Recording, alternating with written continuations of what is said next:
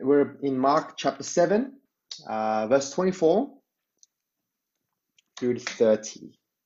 And it's the section about the Syrophoenician woman's faith.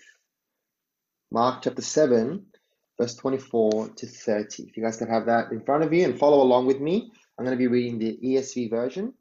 Uh, and just a reminder that this is the Word of God. Mark chapter 7, verse 24.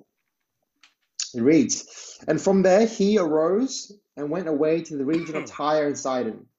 And he entered a house and did not want anyone to know, yet he could not be hidden. But immediately a woman whose little daughter had an unclean spirit heard of him and came and fell down at his feet. Now the woman was a Gentile, a Syrophoenician by birth, and she begged him to cast the demon out of her daughter.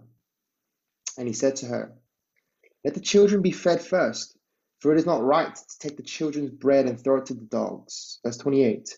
But she answered him, Yes, Lord, yet even the dogs under the table eat the children's crumbs. And he said to her, For this statement you may go your way. The demon has left your daughter. And she went home and found the child lying in bed and the demon gone. Amen. Man, thanks, Peter. Um, as we begin, uh, why don't I pray for us? I've been have, having one of these mornings. Like 10 minutes ago, I spilt my um, thermos flask full of coffee on my table. You know, went all over the place. So um, I need the Lord's help. Let's pray. Uh, pray with me. Um, God, uh, we come before you. Uh, we want to hear from you. Uh, we want to meet with you. Uh, we want your word to challenge us deeply in our lives, in our hearts, um, that regardless of you know, this despite this lockdown, um, that we might see you at work in our lives and that you might draw us close to you and that we might sense your presence and know that you are close to us. And so, God, uh, speak powerfully through me. Uh, may it be your words and open our hearts as we open up your word uh, so that those two things can come together today. Uh, in Jesus' name we pray. Amen. Amen. Uh, have you ever thought uh, that someone didn't belong in the church? whether because of past history, uh, what you know about their problems in their lives, um, just kind of the kind of person that they are, right? You conclude, you know, this place, um, this person uh, doesn't really belong in the church, or church isn't really a place for them, right? They don't belong in the church. You know, maybe that's something you thought of someone before, or maybe that's some, something you've thought about yourself, right? I don't belong in the church. Um, and maybe that affects you right now in who you reach out to and how you reach out to them, right? This person, and I can see them in church, they belong there, but that person, you know, I don't see them coming to church. I don't think they'll ever have faith. You know, they don't belong in the church. Right? Have you ever thought that before? And in today's uh, passage, it challenges uh, any of us who've thought that some should be welcome and some shouldn't be welcomed to Christ and to the church. Because we're going to find Jesus is going to have this surprising encounter with someone that we would never have imagined him ever speaking with. And in that person, we're going to find a surprising faith, right? A, a tremendous faith that we've never seen before uh, through this gospel. Um, and as we do that, I think it will actually touch on what I've been wrestling with, um, which is should churches be closed to you know unvaccinated people right now? I don't know if you have thought about that. Something I've been wrestling with. It doesn't directly answer it, but I think it does touch on um, that question and how we should at least be thinking about that question as we approach it. And so it's been challenging for me, and maybe it'll kind of challenge you in that way as well. And so today I want to talk about two things. We want to look at this surprising encounter, right? Who Jesus meets, where she, where he meets her, um, and then second, a surprising faith, right? A surprising encounter and a surprising faith. So let's go to a surprising encounter. You know, when we get to Jesus here in this passage, there are three things that make this whole scenario uh, very surprising. And the three things is the place, the problem, and the person. Right? The place, the problem, and the person. And all of these things are unclean. Right? They're unclean. Verse 24, we read, and from there, Jesus arose and he went away to the region of Tyre and Sidon.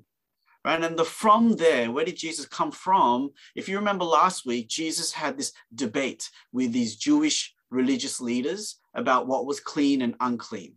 right? The religious leaders, they were making a fuss that Jesus' disciples were eating with unclean hands, right? Because they had this man-made rule that you had to wash your hand, and if you didn't wash your hand, it's not clean. And again, it's not unhygienic. That's not what they're talking about. They thought it was religiously, like spiritually unclean. So if you ate food with these unclean hands, you're taking this uncleanliness into your body and you're making yourself unclean, right? In a sense, you are sinning. And Jesus rebuked them because he said, number one, that's man's law and you should follow God's law. But also, number two, it's not what's on the outside that goes in that makes you unclean, it's what's in your heart that comes out. Right? The problem is the heart, our sinful hearts, and that is what we need to fix. And that whole debate happened with Jewish religious leaders on Jewish land, right? Jews being God's chosen people in the Old Testament. And so that's where Jesus is coming from, from the Jewish area. And he says he went away to the region of Tyre and Sidon. And so this is the first thing, it's a surprising place because Tyre uh, was a place that the Jews just they didn't like. They had a previous conflict with them. You could kind of trace it back all the way to the Old Testament.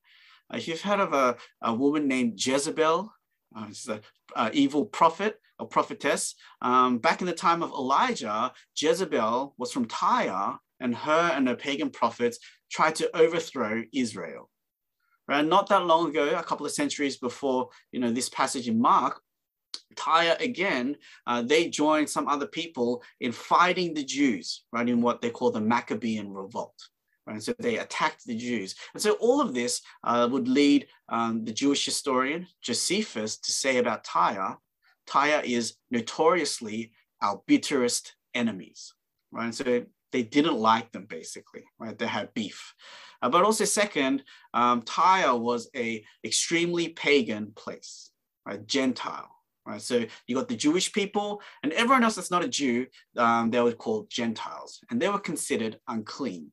And yet, out of all these unclean places, Tyre is one of the bad ones, right? The really pagan, ungodly, sinful places, right? One commentator says Tyre probably represented the most extreme expression of paganism, both actually and symbolically, that a Jew could expect to encounter. And so Tyre is like a bad, bad place. And Jesus, this rabbi, is going to this disliked, unholy, unclean place. Right? So that's the first surprise. It's an unclean place. The second is that there's an unclean problem. Verse 25, it says, But immediately a woman whose little daughter had an unclean spirit heard of him and came and fell down at his feet. So Jesus is in this unclean place, and then he encounters a woman with an unclean problem. Her daughter has a unclean spirit. Now, unclean spirit is synonym for a demonic or evil spirit, uh, but they're called unclean because they were wicked, they were evil. Right? A person possessed by the spirit would, you know, be doing evil and harmful things. And so again, you got this rep- repetition of unclean. Right? Out of all the things that Jesus could have encountered at this moment, problem of hunger, a problem of a lack of knowledge, a problem of past sin, it is an unclean spirit that he's encountering in this unclean place. And third, we have an unclean person, verse 26. It says, Now the woman was a Gentile, a Syrophoenician by birth. This person who comes to Jesus is the last kind of person a rabbi would normally interact with. Uh, one commentator, he, he describes this verse as a crescendo of demerit. It's like the more you read the sentence, the worse it gets, right? Three things, she's a woman. Now, unfortunately, at the time, women were looked down upon you know, in society, right? A rabbi would not speak to a woman. Um, for example, uh, there was a, a group of Pharisees, religious leaders, and called the bruised and bleeding Pharisees, right? That's what their group was called, the bruised and bleeding Pharisees. And the reason why they were called that was uh, when they're walking down the street, if they saw a woman, they would close their eyes and they, they would like bump into stuff and they'd hurt themselves, bruise and bleed. And that's why they're called the bruised and bleeding Pharisees, right? They wouldn't even look at women. And so imagine this rabbi speaking to a woman, right? Interacting with her, right? I know that's, that's extreme, right? Not only that, she's a woman. It says, number two, she's a Gentile, right? A non-Jewish person, a person that the religious leaders would avoid and really exclude from God's promises. And the number three, she's Syrophoenician by birth, right? So one of those Syrophoenicians, right? Very famous pagans, right? And you add those all together, we have a very unclean person, right? Unclean place, the region of Tyre and Sidon. Unclean problem, we've got an unclean spirit. We have an unclean person, right? A woman, a Gentile, a Syrophoenician. And so this is a very surprising encounter that we have. Jesus is meeting this woman and all this uncleanliness. Right? But none of this is an accident. This is all completely on purpose. Because again, last week, do you remember the debate that Jesus had with the religious leaders? It was about what is clean and what is unclean.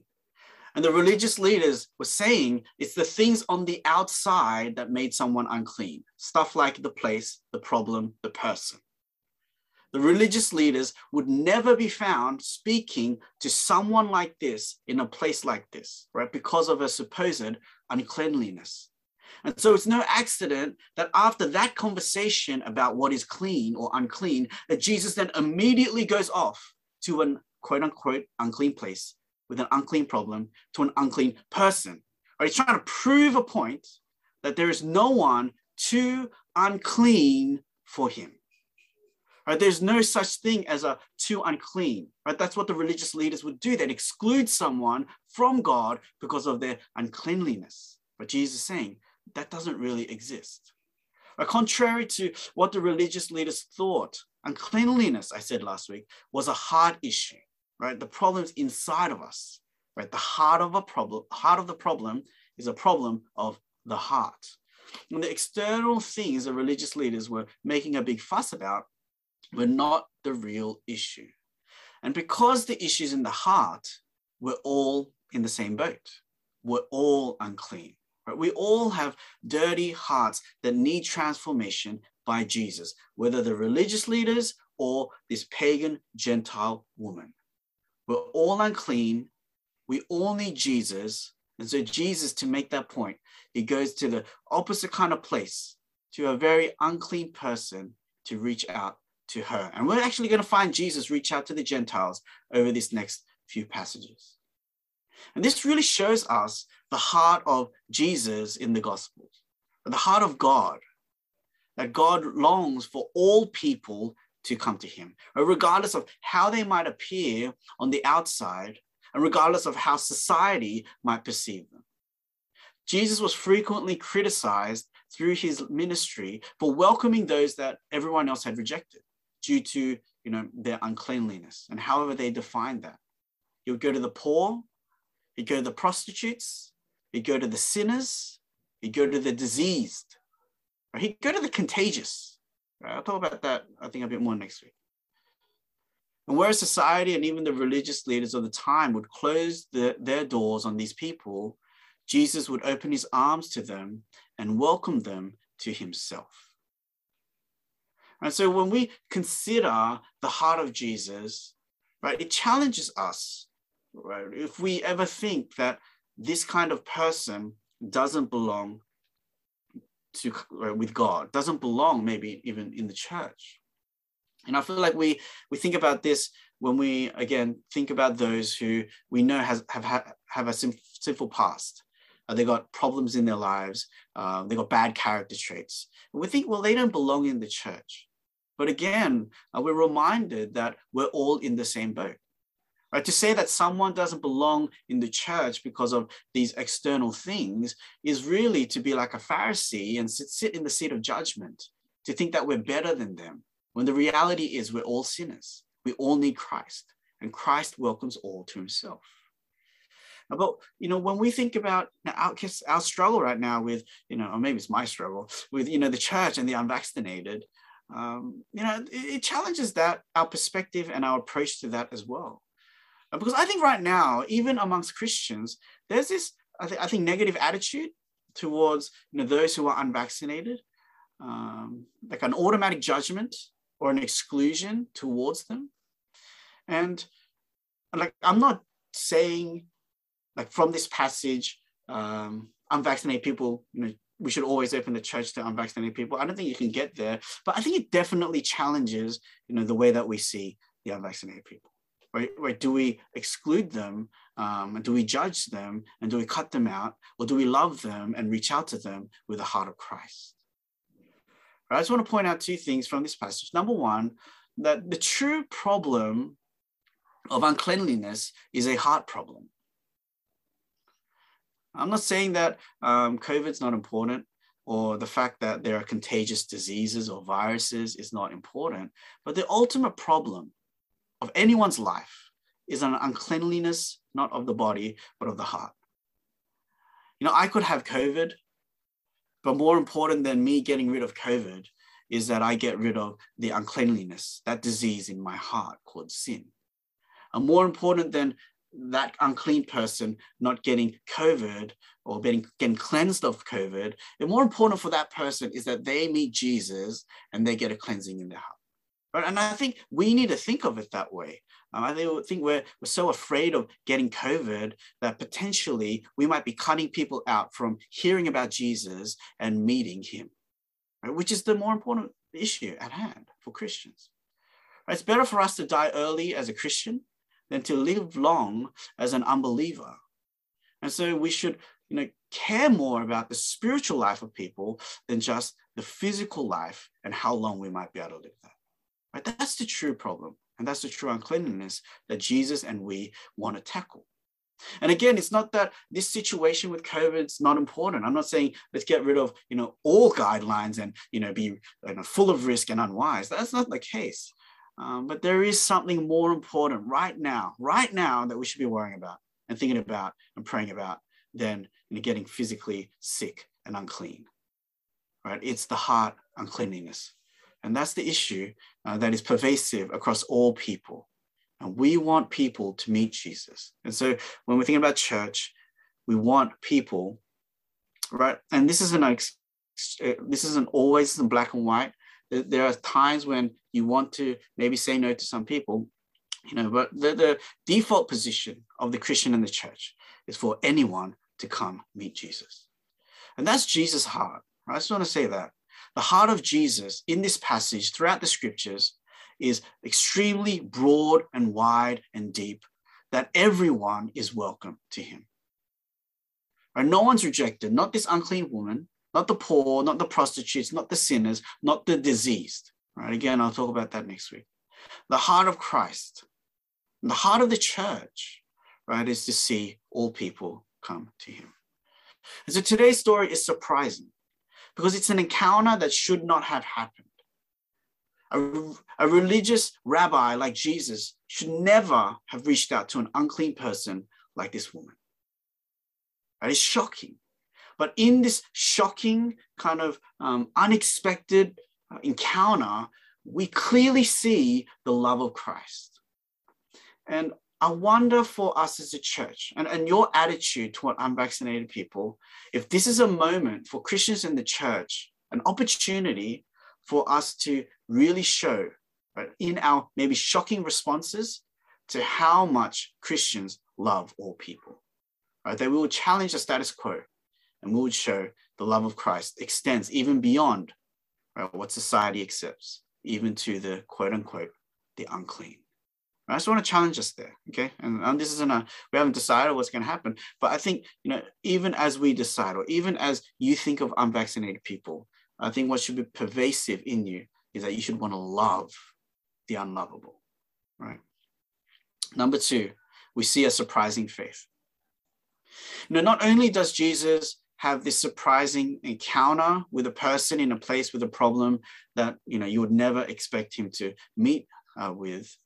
But the second surprising thing is that the faith of this person that he meets, right, who he should never have met, this unclean person, their, her faith is tremendous, right? Uh, and, and I think it really goes to show that often the people that we would cut off from God and say, well, you don't belong in the church, would actually surprise us. Their faith would surprise us if we would give them a chance. Now, when we uh, continue reading verse 26, it says, This woman begged Jesus to cast the demon out of her daughter. And Jesus says to her, Let the children be fed first, for it is not right to take the children's bread and throw it to the dogs. Right? This is a kind of confusing phrase. Uh, let me read it again. Let the children be fed first, for it is not right to take the children's bread and throw it to the dogs.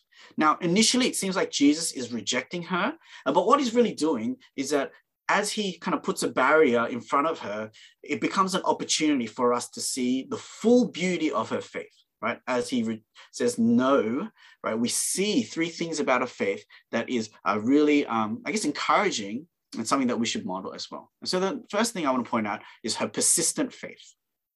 Her persistent faith.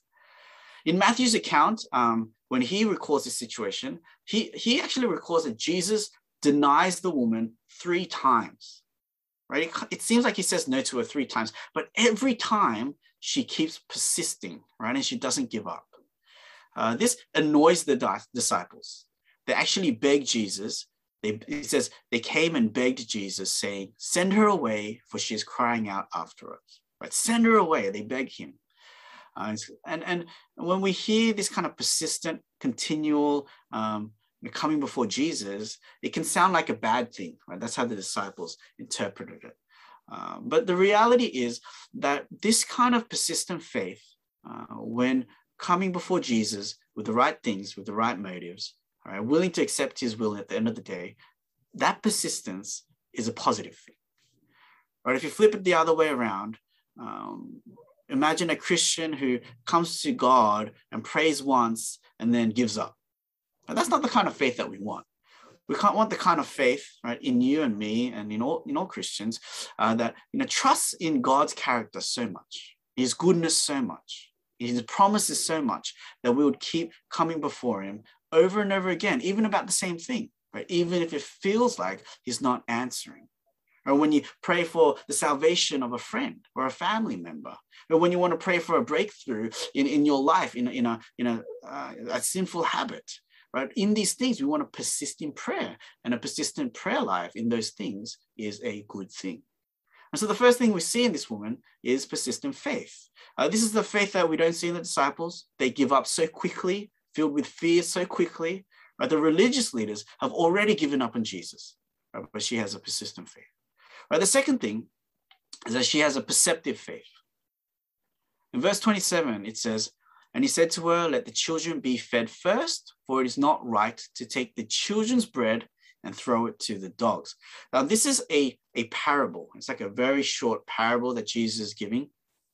And the children in the parable is the people of Israel. Right? They were the Old Testament people of God. And the dogs that Jesus refers to are the Gentiles, right? Everyone else who's not a Jew. And so what Jesus is saying is, I came first to reach out to the children, that is Israel, right? And the time isn't really now for the dogs, right? Which is the Gentiles. Now, there's no way getting around this. Jesus just called this woman a dog, right? He called, you know, Gentiles dogs. And um, back at the Jewish time, uh, it was really an insult to call someone a dog, right? Like kind of like now, you wouldn't call anyone a dog. Um, the dogs were like considered the most despicable, uh, miserable of creatures, and so he just called you know, her, her a dog. Um, this is probably the harshest thing I think Jesus might have ever said uh, in, in his ministry. Now, um, the usage of the word dog was quite common for Jewish rabbis to refer to Gentiles as dogs. And again, because you know, in their minds, Gentiles, non-Jewish people, were unclean. They, they were rejected, they were cut off from God. And so one reason Jesus uses this language is to show, I guess, the generally accepted you know, approach to, um, to, to Gentiles, right? This is what rabbis would say your your dogs. Um, but Jesus does something important here. Um, Jesus makes a, a change in the way that he uses the word dog. He doesn't use the common word for dog, like a scavenger dog, but the word he uses is for a house dog, like a small dog, like a house pet. And when you think about a house pet, I don't know about you, but the the the kind of the feeling changes, the sentiment. House pets are loved right? I don't know about you if you have a house pet. Um, they're treated like part of the home, part of the family. In today's age, uh, they even get a place on the bed, maybe. Now, some of us love our pets, our house pets, more than our siblings, right? So house pet uh, is a different meaning here. But so Jesus is taking this normal word that the rabbis would use to cut off, right, the Gentiles, but he changes it in a way to make it way more inclusive. All right. But the way she responds shows how much she's perceptive, right? Because she really understands what he's saying. In verse 28, she says, Yes, Lord, yet even the dogs under the table eat the children's crumbs. Now, I'll go on in the next point to kind of explain a little bit of what she, what she means. Um, but what she's doing here is that she's using Jesus' parable to answer. Right? Her answer is using the parable itself, right? which means that she understands what he's saying. She understands and she's kind of doing a counter argument using the analogy or the parable that Jesus had used himself. And this is real perception right? Jesus given a short parable, didn't explain it. And in that moment, she heard it, she understood, and then she responds using that very same parable. You know, this is the first time in the Gospel of Mark anyone has understood a parable of Jesus without it needing to be explained. First time anyone has understood, like heard the parable of Jesus and said, I, I know what you're saying. This first time right? This looks kind of amazing how uh, little people understand. Right? The religious leaders um, who thought they were so clean, they don't understand Jesus. The disciples who were with Jesus from the beginning and hear and see everything he does and say and do, they always need clarification. But this unclean woman, right, who Jesus should not have encountered but does, understands immediately. She has a perceptive faith right? which is really shocking. And the third thing about a faith, it's it's persistent, it's perceptive, and it's poor. She has a poor faith, as in poor in spirit. When you think of the Beatitudes, blessed are the poor in spirit. She answers, Yes, Lord, yet even the dogs under the table eat the children's crumbs. You know, she understands the dogs is the Gentiles, and she's one of those Gentiles, and the children are the Israelites. And she responds, Yes, Lord, even the dogs, that's me, we get to eat from the crumbs. And as she says that, she's acknowledging, right, with humility, that she is technically an outsider.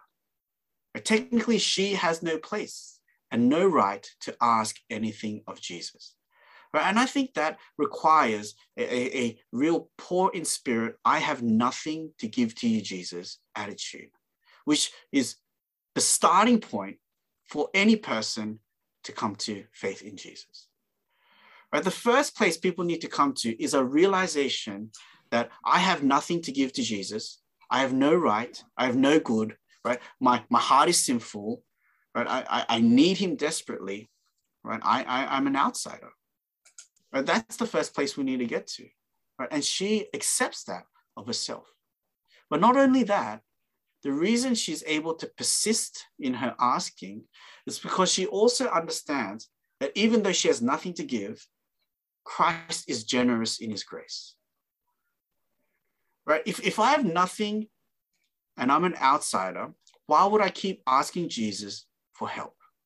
The only reason is if you believe that Jesus loves the outsider, that his grace would extend even to the dogs like her. You know, in her response, she does a clever wordplay uh, like Jesus does. You know, I said Jesus, he changes the word dog to make it more inclusive. Now, I think she picks it up, right? Again, she's very perceptive because when she responds to Jesus, she also changes a word. You know, when Jesus talks about the children, that's the people of Israel, he uses the Greek word teknon, right, which is a very narrow term, right? It means biological children, right? It's very kind of narrow in who it includes, right? Biological children, which you know would mean Israel, right? Because they're biologically um, from Israel. But when the woman responds, when she says children, she uses a different word. It's, if you care, it's paidion, uh, which is a much broader, inclusive word, right? It's children, but it includes not just biological children, but also the servants of the household. Now, why does this matter? Right? It's as if she, she understands, right? The household of God is not just for Israel, right? But it is broader. It includes even those who are not technically biologically from Israel. Right? By changing that one word, uh, she's showing a tremendous understanding and faith in God, right? A, a trust that God includes those who are not of Israel, includes outsiders like her, right? Even unclean Gentiles, right? Who are not originally or should, should originally not be welcomed into his presence. Now, this is the whole reason why Jesus is here. He's here to reach out to the unclean, right? The outsider. But the religious leaders, they don't understand that. They would never be found with this woman. The disciples, you know, really, they don't understand it either. We're going to find later in Acts 10, the Apostle Peter begin to understand that God's love is for the Gentiles, right? It takes a long time after Jesus rises from the dead. But here in this moment, this woman, it's like she gets it.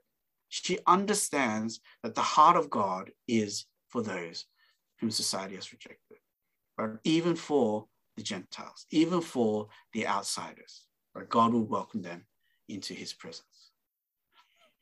Again, the end result is that you know her daughter is healed. I, want to read Matthew's um, the way that Matthew says it in Matthew 15, 28. He says, Jesus answered her, O woman, great is your faith. Be it done for you as you desire. And her daughter was healed instantly. O woman, great is your faith. Did you know that uh, through the um, life of Jesus, he only commends uh, two people for their faith? Only twice does he say, You have great faith. Right? One is the Roman centurion in Matthew chapter 8, and the other is this woman. Right? Both of them are outsiders, non Jews, Gentiles. And he looks at this woman's faith, at this uh, woman who is quote unquote unclean, a person that maybe society would have rejected and said, You have no place in the presence of God. And yet he looks at this woman, her persistent faith, her perceptive faith, her poor faith, and he says, Oh, great is your faith. And what a surprising faith in the midst of a surprising encounter. You know, as we look at this woman, I guess one thing we can take away is that, you know, we should have this kind of faith a poor faith that is humble, right? You know, um, I, I, don't know when you when you read the Bible, um, like I don't know if you know that you're a Gentile, like we're, we're all Gentiles, by the way. We're all outsiders. Um, we're not Jews. Like, you know, we, we kind of insert ourselves into um, the welcome people. None of us should be welcomed into the presence of Jesus. Um, but by God's grace, he welcomes us. We have nothing to give to him. We have sin, we have sinful hearts, and we should be rejected. Uh, but I think we need a poor, humble faith like this woman has, not prideful like the religious leaders, perceptive like this woman, understanding Jesus, right? That the disciples and the religious leaders failed to do. And in that place, persistence, because we know God is a gracious God. Um, but I think the other thing that we can take away, and I'm just going to close with this, is again the, the way that we approach and think about people um, and who should be uh, welcomed into the presence of God and who shouldn't. Because, you know, Jesus goes to the most unlikely of places, meets the most, in a way, unclean person, and in her finds the greatest faith we've seen until now in the Gospel of Mark. You know, I think that should challenge the way that we see other people. Uh, you know, we look at maybe some of our friends and we think there's no way that person would ever come to God. That person doesn't belong in the church.